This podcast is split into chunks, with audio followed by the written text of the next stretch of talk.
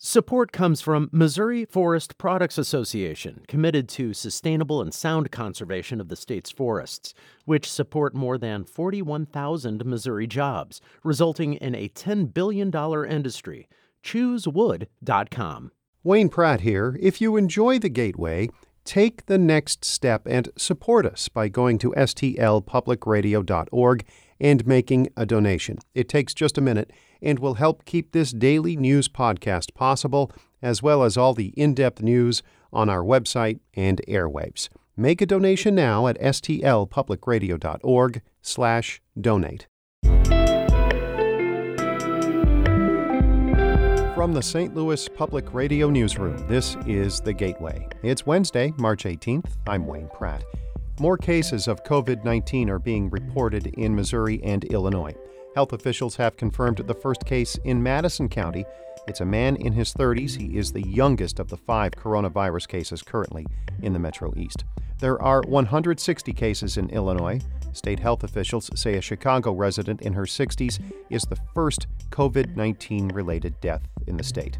Governor J.B. Pritzker is slated to be in Belleville today to discuss the state's coronavirus response with Metro East leaders. In Missouri, health officials are now reporting 15 cases, including one in St. Louis and four in St. Louis County. Restaurant restrictions in the Missouri part of the St. Louis region go into effect at midnight Thursday. City leaders and counterparts in St. Louis, St. Charles, and Franklin counties say halting dine in options should help stop the spread of the virus. St. Louis schools will start providing free meals today to children who are not attending in person classes. Tram rides at the Gateway Arch have been suspended until further notice, and Missouri casinos are now closed at least through March 30th. In just a few minutes, St. Louis Public Radio's Eli Chen will examine how decade old quarantine policies appear to have left Missouri unprepared for COVID 19. Restaurants and bars in the St. Louis region will not be allowed to serve dine in customers starting at the end of the day Thursday.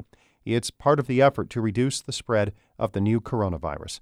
As St. Louis Public Radio's Corinne Ruff reports, regional government leaders say the businesses can stay open for takeout, curbside pickup, and delivery orders. The new restrictions apply to restaurants and bars in St. Louis and the counties of St. Louis, St. Charles, and Franklin. Many restaurants and bars have already switched to delivery and takeout options or closed entirely. St. Louis Mayor Lyda Krewson says there are about 88,000 people in the St. Louis region employed by the hospitality industry. There has to be direct help to individuals and to small businesses from the federal government in order to get through this crisis. Krewson did not mention any local resources for restaurant workers, but said those who may be laid off in the coming days could apply for unemployment benefits. I'm Corinne Ruff, St. Louis Public Radio. School closings are leading to concerns about how some children will be fed. St. Louis schools will begin providing free meals today to children 18 and younger who are not attending in person classes. More than 30 sites are being set up to serve breakfast and lunch between 8 in the morning and noon. St. Louis Public Schools Deputy Superintendent Michael Brown says the locations are within walking distance of many homes. We partner with the charter school districts and independent school districts within the city to make sure that everyone, every child, no matter whether you attend charter, independent, private, public, or county, will have access to meals during the break. Three sites open today, the rest Monday. We have a list and map of those locations at stlpublicradio.org. The St. Louis Metropolitan Clergy Coalition will meet with St. Louis Mayor Lyda Krewson and County Executive Sam Page tomorrow to discuss coronavirus. Many black church leaders are wondering if services should be held as the region deals with the outbreak. New Northside Missionary Baptist Church pastor, the Reverend Roderick Burton, says his facility in Jennings is being cleaned, hand sanitizer options have been added, and people have changed how they greet each other. Just elbows or just speaking your greetings, but not contacting people, and then also expressing, hey, look, people who do not want to be touched, don't take it personally. It's about health. Burton says he and church leadership are assessing next steps like potentially streaming services.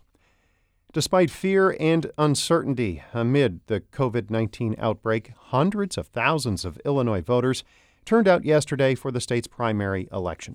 Here's reporter Brian Mackey. At the top of the ticket, Joe Biden left Bernie Sanders in his dust, winning Illinois by 23 percentage points, at least as of early this morning. In races for the U.S. House, name recognition carried the day. In the northwest suburbs of Chicago, former state representative and gubernatorial candidate Jeannie Ives will challenge freshman Democrat Sean Casten. In keeping with social distancing protocols, she skipped the election night party and delivered a short victory speech on Facebook. Today, we held an election. This was a good thing. Governor Pritzker made the right call by allowing it to go on. Meanwhile, farther west, Republican state senator and perennial candidate Jim Oberweis won the right to challenge freshman Democratic Congresswoman Lauren Underwood. I'm Brian Mackey. In other news, another piece of the financing puzzle for the Major League Soccer stadium in downtown St. Louis is in place. A state board is authorizing nearly $6 million in tax credits the ownership group, led by the Taylor family of Enterprise Holdings and Jim Kavanaugh of Worldwide Technology, is financing the vast majority of this $500 million project. The group asked for state and city assistance to build infrastructure at the site, which was previously a series of highway ramps.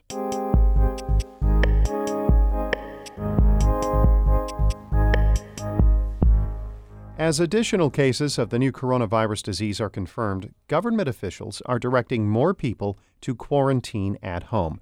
Enforcing that can be a challenge. Some local leaders are dismayed by people who are not following instructions to isolate themselves. St. Louis Public Radio's Eli Chen reports on how decades old quarantine policies have left states like Missouri unprepared for the COVID 19 outbreak. It was on March 7th that Missouri health officials confirmed the state's first case of COVID 19, a 20 year old St. Louis County woman who had been studying abroad in Italy. After the eldest daughter tested positive, county health officials say they told family members to quarantine themselves, though the family disputes that. The woman's father took her sister to a high school dance.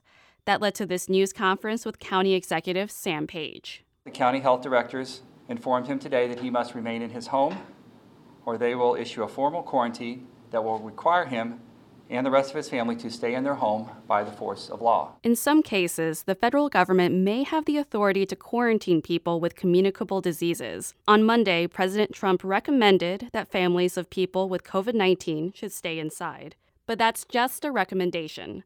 It's often left up to state and local officials to figure out when and how to enforce someone to isolate themselves. When a 53 year old Kentucky man who tested positive for COVID 19 refused to self isolate, state officials there obtained a court order to force him to do so and even posted a police officer outside of his house. Here's Kentucky Governor Andy Beshear on that decision. It's a step I hope that I never had to take, but we can't allow one person who we know has this virus to refuse uh, to protect their, their neighbors. Legally mandated quarantines have rarely been used in the U.S.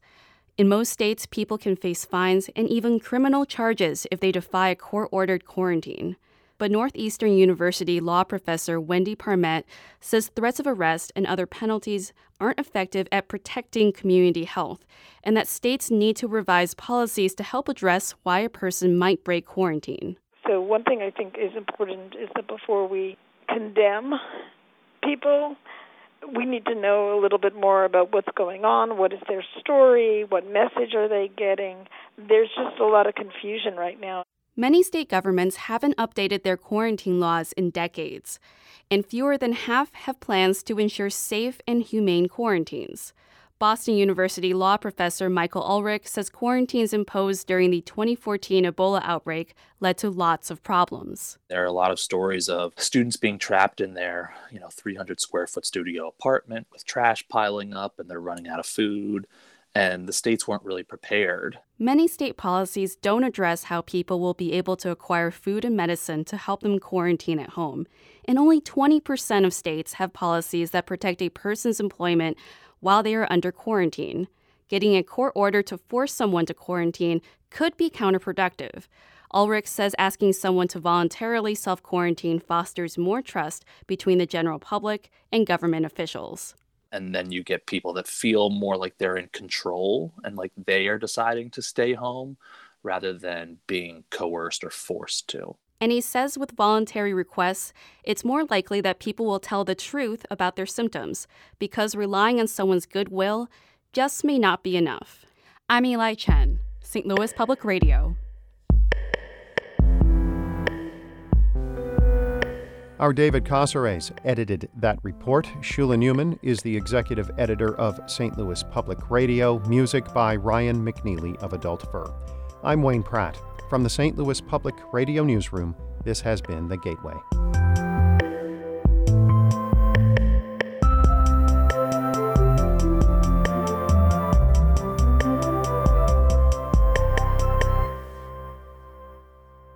Support comes from Missouri Forest Products Association, committed to sustainable and sound conservation of the state's forests, which support more than 41,000 Missouri jobs, resulting in a $10 billion industry.